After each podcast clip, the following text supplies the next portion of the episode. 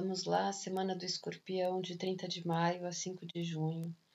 Escorpião já vem vindo passando aí por uma fase pesada é, na sua personalidade, na sua alma, no seu interior.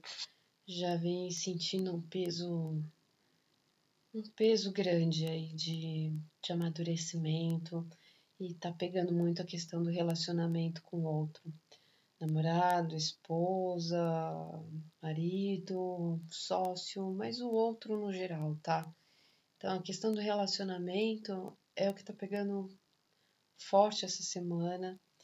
É, tem que tomar muito cuidado com a questão de briga, de conflito, porque você vai sentir uma irritação, um impulso maior, o outro vai estar tá falante, vai estar tá comunicativo e talvez nessa fluência aí é, toma cuidado para achar o equilíbrio, para ter mais paciência, porque não tá não tá favorável esse relacionamento essa semana com a questão da comunicação entre vocês. E os seus pensamentos que normalmente já são mais desconfiados, né? Eles estão mais ainda, eles estão passando por uma crise de transformação. Então pode ser que você esteja vendo mais do que nunca ao lado negro de tudo. Então, mas ali dá uma energia para você poder transformar isso, transformar para ficar uma coisa de forma útil. Você tem uma intuição, uma sensibilidade, um radar muito forte, especialmente para para sentir o que não presta, o que está errado.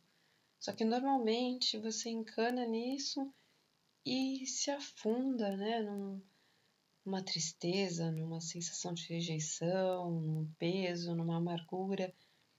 Tenta levar isso para um lado de como você pode transformar as coisas, como você pode se transformar. A gente só transforma o mundo quando a gente transforma dentro da gente.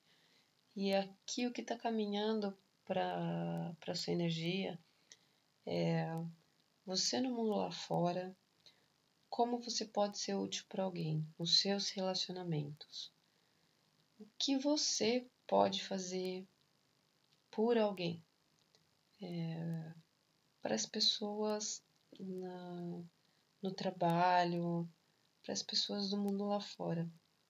Então pensa nessa questão que talvez é, seja uma boa saída para você, tá bom? Cuidado com seus pensamentos, não não encana, não encana, não se afunda, porque o que a gente pensa emite uma energia e tem uma atração. Então usa sua intuição, seu grande poder de transformação para você tirar o melhor de você, tá bom? Fica com Deus.